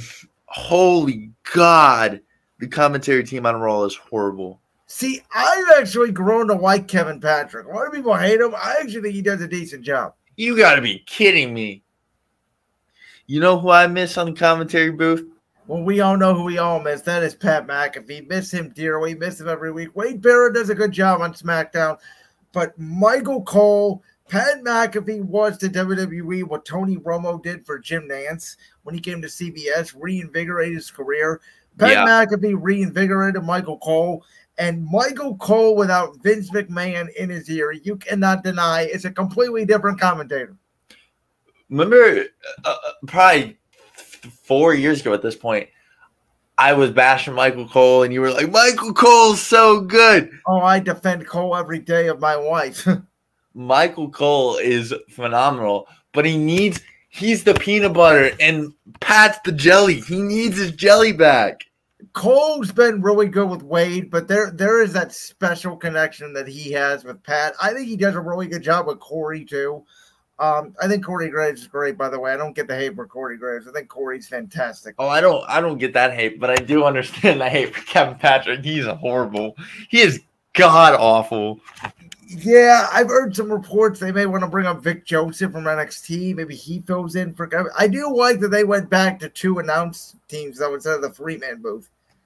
I want I want Mar Mauro Ranallo back. You remember? You remember? I thought Mauro was a terror. I did not like Mauro Ranallo. He he was basically a J R ripoff. A uh, J R ripoff? Yeah, way not too over close. The top. J R's not even doing commentary no more. Yeah, I know. I you know me, I was never the biggest fan of J R. Um, I just thought he sold it way too hard sometimes. I thought it was kind of a joke. He's got the most iconic calls in wrestling, though. He has some iconic calls. I loved him and King together, but outside of that, I didn't think J R worked with anybody else other than Jerry. Please get Kevin Patrick out of there. Give me King for Christ. I'll take King in the commentary booth again.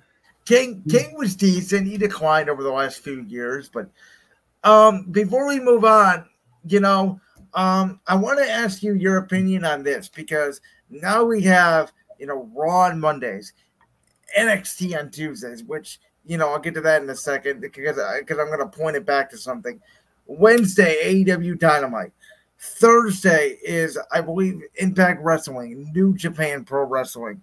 Friday is SmackDown and Rampage. Saturday is W W E P O Es and A E W Collision. Sunday, potentially N X T pay-per-views, A E W pay-per-views. Jalen, oh, listen, in the, in the internet world, we can watch clips, we can do streaming and all that.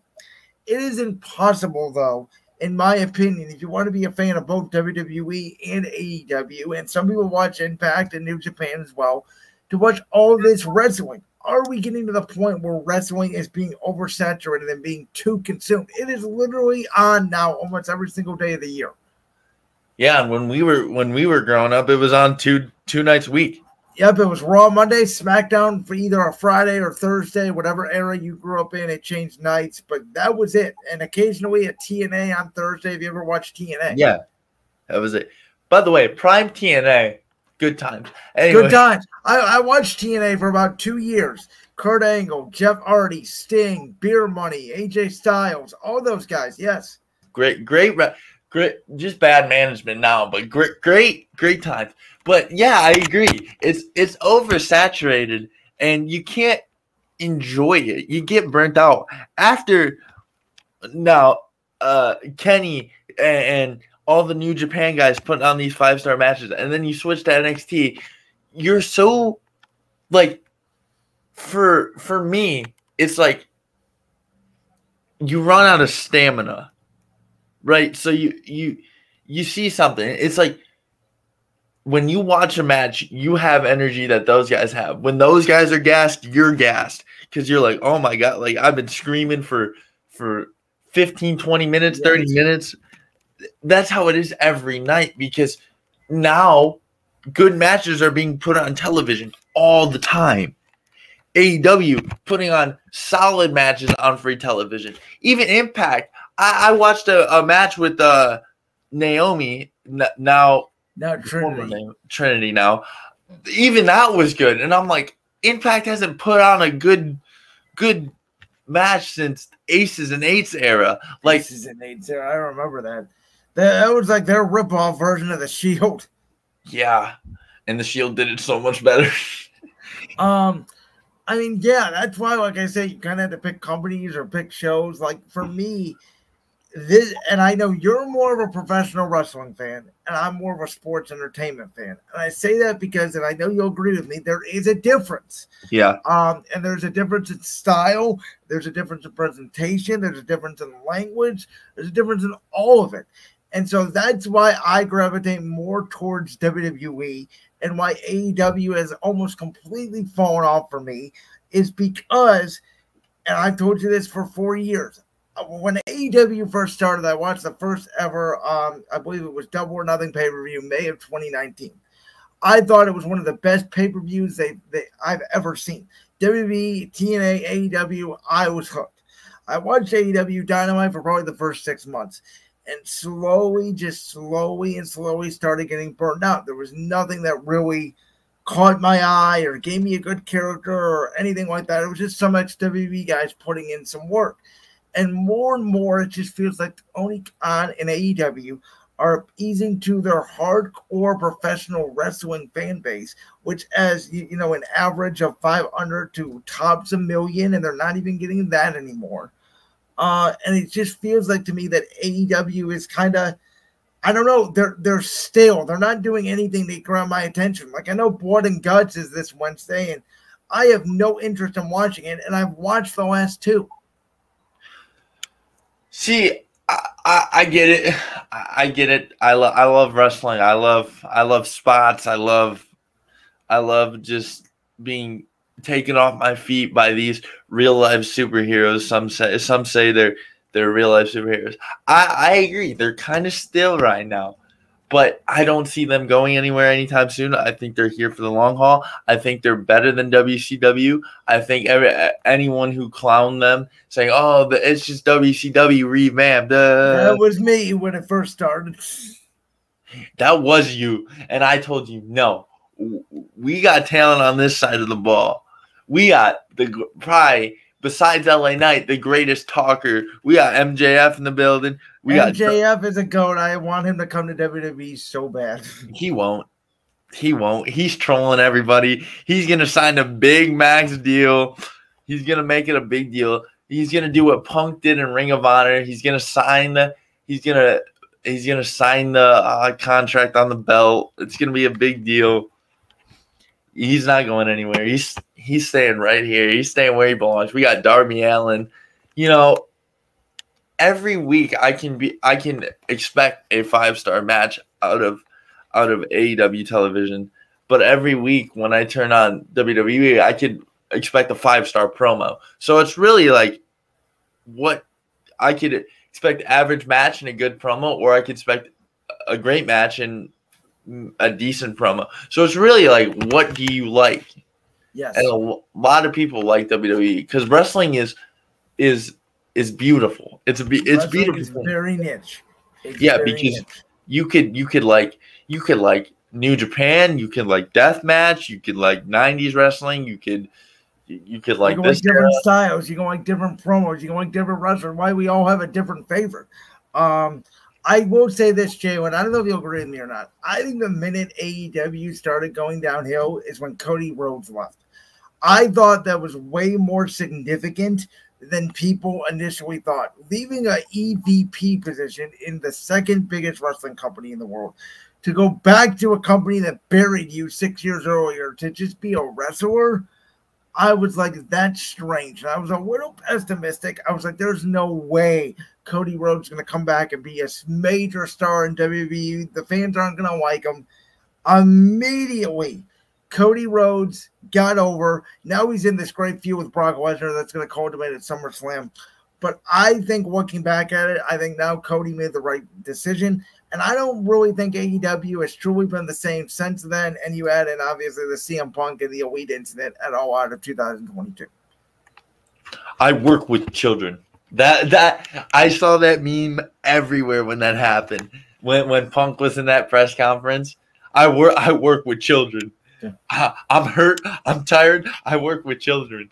See, that is what was like, come on, guys. Like that was that was not a good look. I'm surprised A E W brought Punk back. I, I really am.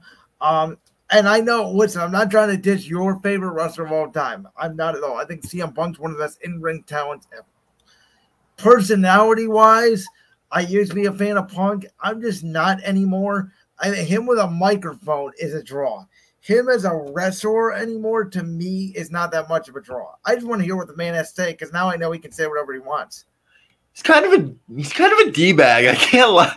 Like, no, there you go. See, he's your favorite wrestler, and you're like, he's a D-bag. So, again, that's another turnoff for a guy like me. But, like, he's not the bad kind of D-bag. He's just like, uh, when he went on, when he went on um, Cole Cabana's podcast five years ago, I was too young to understand what works were and w- what promo, what storylines were and all that stuff. But now that I listen to it, I understand that. I understand that Ryback was a complete moron. Like, I understand when he says some of the stuff he says, but I'll never understand the beef with Elite. And I really hope, like, they set that to the side and they have an actual feud, because I feel like that would draw. I feel like that would be fun to watch. I feel like w- if we watched Hangman Adam Page and C M Punk go at it in a in a hardcore match or just in a wrestling match in general, I feel like that would be a draw. It'd be fun to watch. So that, Jay- that that's just me. Like, that's just how I look. I, I look at it as like, like, yeah, Punk says a lot of stuff you don't like, but he's been doing that for years, so it's nothing new. He went on air and called Vince, he called John Laurinaitis a douchebag yes man live on air. So you can't you can't really hate the guy. I, I love Punk. I, I forever will. Jalen, th- this summer, you know, actually two years ago today, uh, on this date of this recording, which is July sixteenth, was two years to the day since W W E returned with crowds. It's been a, an amazing two years. I say that because that summer was special. We got the summer of Cena coming back against Reigns at SummerSlam. We had C M Punk return in A E W. Yet this summer, with Money in the Bank, with All In in, in Wembley Stadium in London, with SummerSlam, with All Out, with the moments we've had with our guy, L A Knight, yeah. Yeah. With the, with the bloodline, with everything going on in W W E and A E W. This summer for wrestling, and it's been a good thing. We're going to get to this in a second. Our baseball team has not been very good. No. Um, wrestling has really kept us going this summer. It's been one of the best summers in wrestling, I believe, in a long time, as we wrap up this wrestling segment today. It's been it's been one of the best wrestling wrestling uh, summers since probably twenty sixteen. twenty sixteen was probably my favorite year of being a wrestling fan. The year the W W E had the draft. I'll never forget how big they made that draft, and that actually felt like a legitimate draft. That was so fun. That was like, because I obviously when I started watching, the brand split didn't exist. I was so excited for the brand split, so maybe to me that was special. But you got A J Styles and Cena at SummerSlam that year. That was insane. And this this year alone, just on the A E W side of the ball, you had you had all these guys from New Japan coming over with Kenny Omega making these dream matches happen. You have F T R putting on great matches on a Saturday on a Saturday two hour show, which. That's incredible. And then you, you you turn you switch to SmackDown or Raw, and you're watching a five star movie being made with the Bloodline. So it's like, I I couldn't ask for a better summer at this point. Jalen, you know, the last time you were on this show, we were talking about the implementation of the pitch clock and the bigger bases and the ban the shift, and me and you were both very pessimistic when it comes to Major League Baseball. I got to be honest. I watched one M L B game. I watched opening day. And by the fifth inning, I admitted I was wrong about the pitch clock. The pitch clock works. In my wildest dreams, Mister Sandbeck, I never thought a clock in baseball, the, the equivalent of a shot clock in basketball, would work. But the game is faster. The game is moving. Balls are in play. Baseball is more fun to watch. Attendance is up. Ratings are up. I don't know about the bigger bases, but they say it's caused a lot of impact in, in stolen bases. It's made the game more fun. Are you surprised that the worst commissioner maybe in the history of the world, Rob Manfred, may have saved his own face with this pitch clock? I think there's some tweaks that could be made to it, but I am shocked at how well it's worked in the first four months of the M L B season. Yeah, I remember when the pitch clock got announced, we were like, what the hell is a pitch? Like, how is this going to work? What? Are, I like it. I like it a lot. Okay. I I agree. I haven't I haven't watched a lot of Tribe games because I've been I've been working and trying to do stuff for for for Brandon's World, obviously working on the boards and figuring out mini games and stuff. But I the ones I do catch are very, very fun to watch. I I, I can't wait till October. This pitch clock is gonna be insane with these crowds. It's gonna be nuts. I I I am not a full-on baseball fan yet. I'm still casual. But if it continues being this entertaining, then we might have a new fan on our hands, and it might be me. The the one thing that I'm concerned about with, well, two things. Number one is obviously, as we talked about, they still don't market their stars. Uh, and they and they never will. All these All-Stars and the Rangers and the Rockies and all that, didn't even hear of. By the way, I couldn't even watch the All-Star game because Fox is in a dispute right now with my cable carrier, DirecTV. So I have not been able to watch SmackDown over the last two weeks or the M L B All-Star game. Screw you, DirecTV. Um, you haven't watched SmackDown in two weeks? I've like seen clips. I haven't watched the, the whole show, no. Ooh, you missed out on a good promo. I've seen clips of the Bloodline. I saw the L A Knight clips. I've been trying to catch up here and there, but uh, DirecTV screwed me over.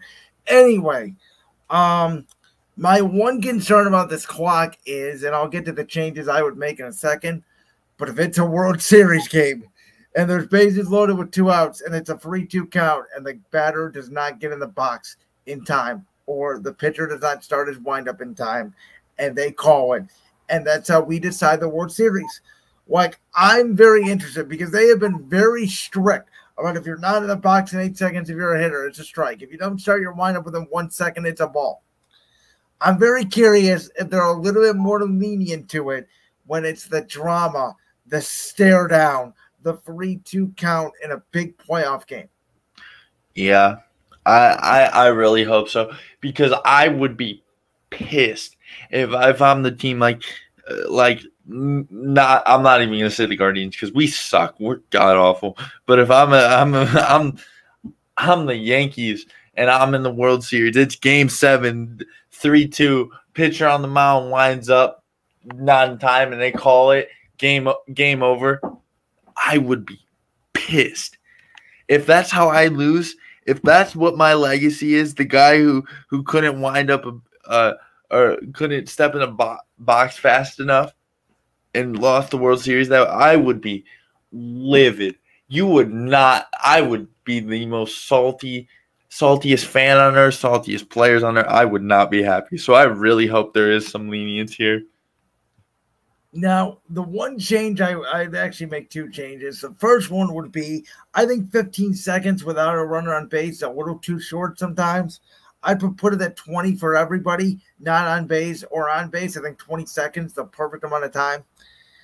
And I also would maybe add one or two more throws to the limit of pickoffs because I think two throws maybe a little bit too short because if you make your second throw, the next time that runner at first base taking off to second base, and it's almost an automatic stolen base because he know he can't throw over. Um, so those would be the two changes I would make to the sort of pace of play slash pitch clock. I don't know if there's anything else. Again, they need to market their stars. These all-stars, I still don't know who they are, but it's a step in the right direction. you really have to watch baseball to know all the All-Stars. Besides, like, the main ones, like Aaron Judge. No, he's been hurt. And by the way, the Yankees are terrible. Jay, well, the interesting thing is, I said this the other day. I don't know if you saw this topic. There's a lot to talk about, obviously. People, a lot of people think Shohei Ohtani is the best player in baseball. Uh, and I'm going to merge both these topics into one. Number one, I think Ohtani statistically is the best player in baseball. I don't think you can have a best player in baseball because I think baseball, even more than football, is team dependent. If Ohtani goes, I use this example, if he goes ten for ten, that's great. If the rest of the lineup goes zero for fifty, they're not scoring runs. Um, so there's that. The other thing I think is there's all this talk about payroll in baseball. And, you know, if you spend more money, you're going to win. That's not true. Cubs have the eighth most payroll. They stink. Cardinals have the ninth most payroll. They stink. Reds are the fifth least payroll. They're leading their division. How many years have the Rays and Guardians have the least amount of payroll? They make the playoffs, so they've even made the World Series. Um, so I don't know, man. Like, I don't think there's a best player in baseball. I don't think you can figure out that situation. And I think the fact that payroll is the metric of how good your team is is completely false. Yeah, I um, you know, I had to write an essay on that on why the payroll. Like, why sports should have a payroll for school. And I just lied my ass off. I ain't gonna lie. I just chose a topic to get it over with. I know it's not true. If you cough up the most money, you're not bound to win. It doesn't matter. It matters about the skills. But I do think Shohei Ohtani is probably the best player in baseball right now. I think there can be a best player in baseball. And I think it's Ohtani right now, statistically. Can I, uh, again, statistically, but how can you tell when, you know, every year they have Ohtani and Trout, who are supposedly the two best players in baseball, and they don't even make the playoffs. Mike Trout's never seen a playoff game. Yeah, and that's different from most sports because the best player in football usually makes playoffs and the best player in basketball usually makes playoffs. But I, I, I don't know how to even, like, argue this because – again, they don't market their stars, so it's kind of hard to argue with anybody else because you only know if you're not white, watching on a night-to-night basis, you only know, what, twenty to thirty players maybe if, yeah. if, if you're not paying attention to Bryce Harper, Aaron Judge, Ohtani, just because their names are in the new – like. My biggest na- example is the year Bryce Harper won the Nationals, they won the World Series. Yeah. Yeah, th- this baseball is going to going directly downhill. And Al- Alex Rodriguez had said if the Angels trade Ohtani and Mike Trout, they'd win the World Series in five years. Probably, he's probably not wrong. This- I mean, so again, statistically, Ohtani's the best player in baseball. But baseball, I mean, you know, well, look at our guy, Jose Ramirez. A lot of people think he's the best third baseman in baseball. He's certainly close to it. From what I remember, he wasn't even that good or barely played in our twenty sixteen World Series team. We haven't been back since. Yeah, he, he did not. He, he he I think he played. He was hurt, right? Yeah, he was he was hurt. Damn those Cubs. They give me P T S D. Still, I think the best baseball game of all time, Game seven, twenty sixteen. You cannot change my mind. Ah, uh, the Cubs. I would give anything to go back and – Uh, anyway, speaking, speaking of uh, our Cleveland team, they were once known as the Indians. Now they're known as the Guardians. I don't know how you solve this team this year. I don't. Um, I think you just stay pat. I'm not in favor of trading Shane Bieber. Um, I think when you have all those young arms in the rotation, you need a veteran. If they were a little bit older, like maybe next year, I would trade Bieber. Don't think now is the right time. Can't really make many moves to improve your lineup. Um, I think this team's like a five hundred team. It's what I predicted going into the year. I think that's what they're going to be. They'll fight with Minnesota till the very end. If they make the playoffs, great. If they don't, great. It's kind of one of those years where you're just stuck in purgatory. Yeah, it's like it's like last year as well. Like, you made the playoffs, fine. You dusted by the Yankees. That's expected. Well, not really dusted. I mean, we did take it to five games, and if it wasn't for that rain delay, I made the argument that they, we would have won that game. I agree. I agree. But, like, may, maybe you get lucky, maybe you make playoffs, win a series or two. We're kind of like, hmm, who who's who's a team right now that's like in the N B A? That's we're kind of like that Sacramento team. Okay. Where, like, we can make it out of the first round, but then, like, the second round comes, we're screwed. You can make an argument for, like, the Cavs. Yeah, yeah, we're we're exactly like Cavs. That's perfect.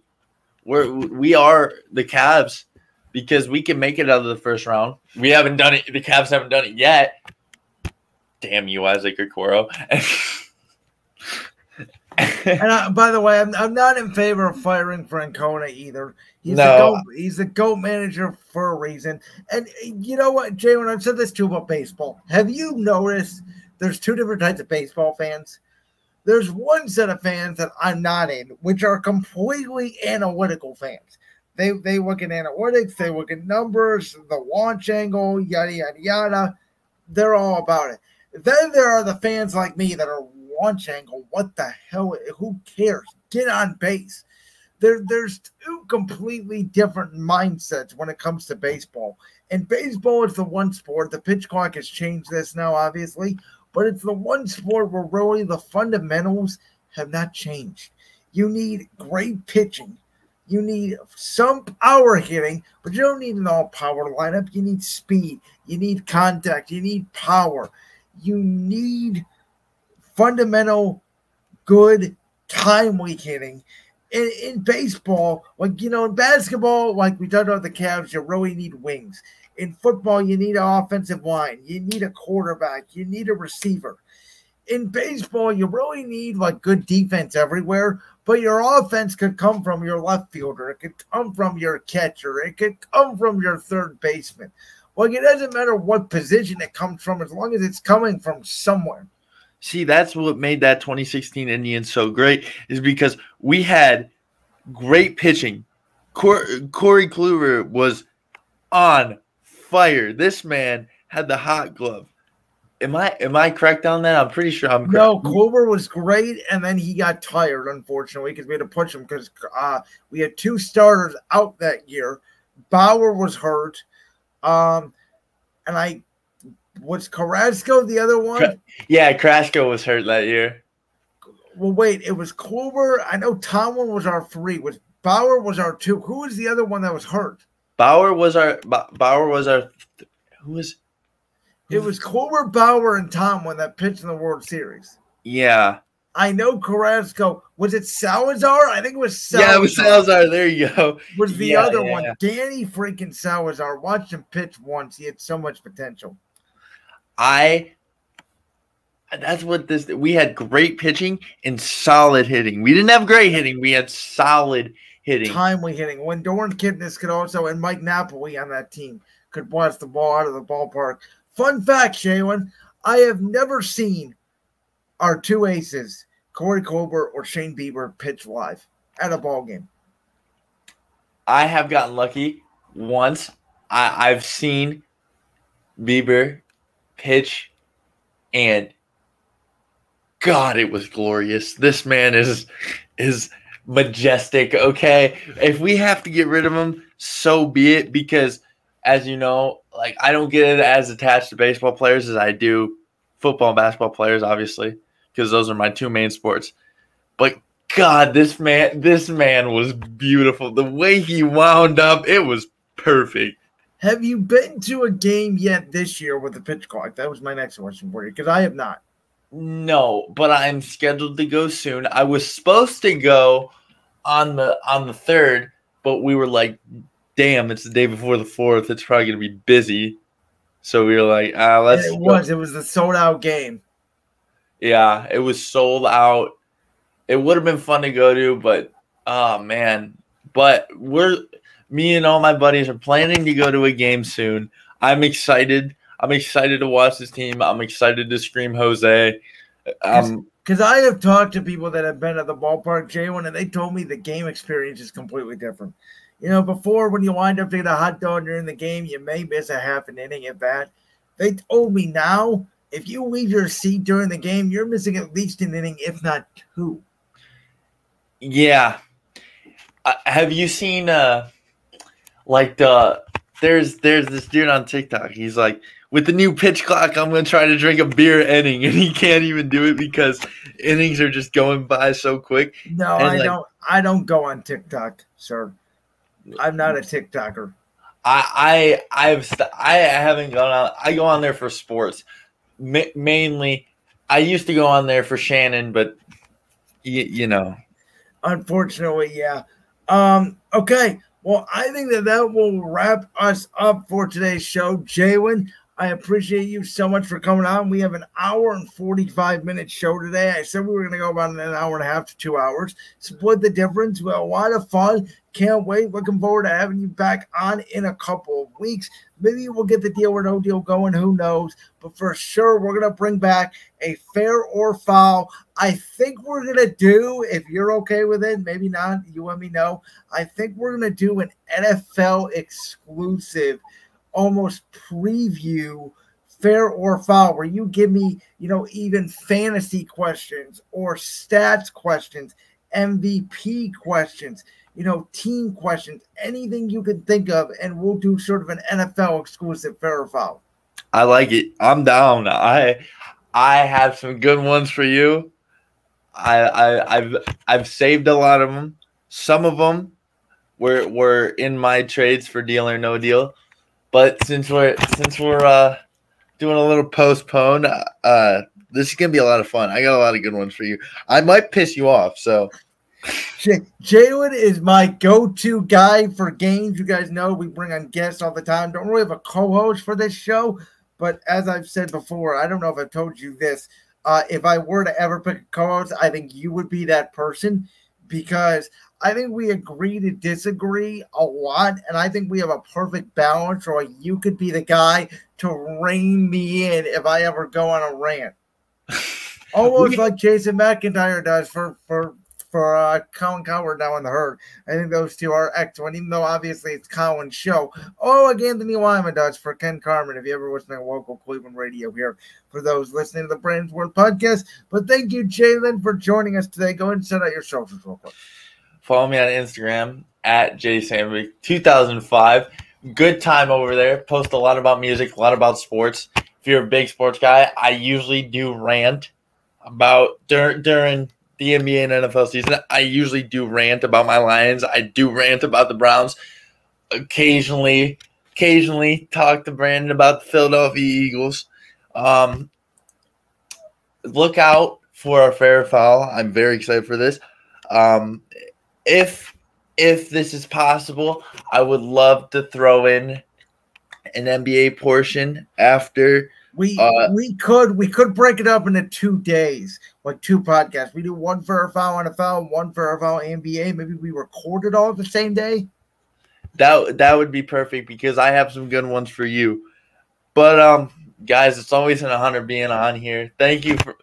Brandon, for always inviting me. You always treat me like family. You guys always treat me like family. So thank you all for that. I'm excited for, for what we have in store.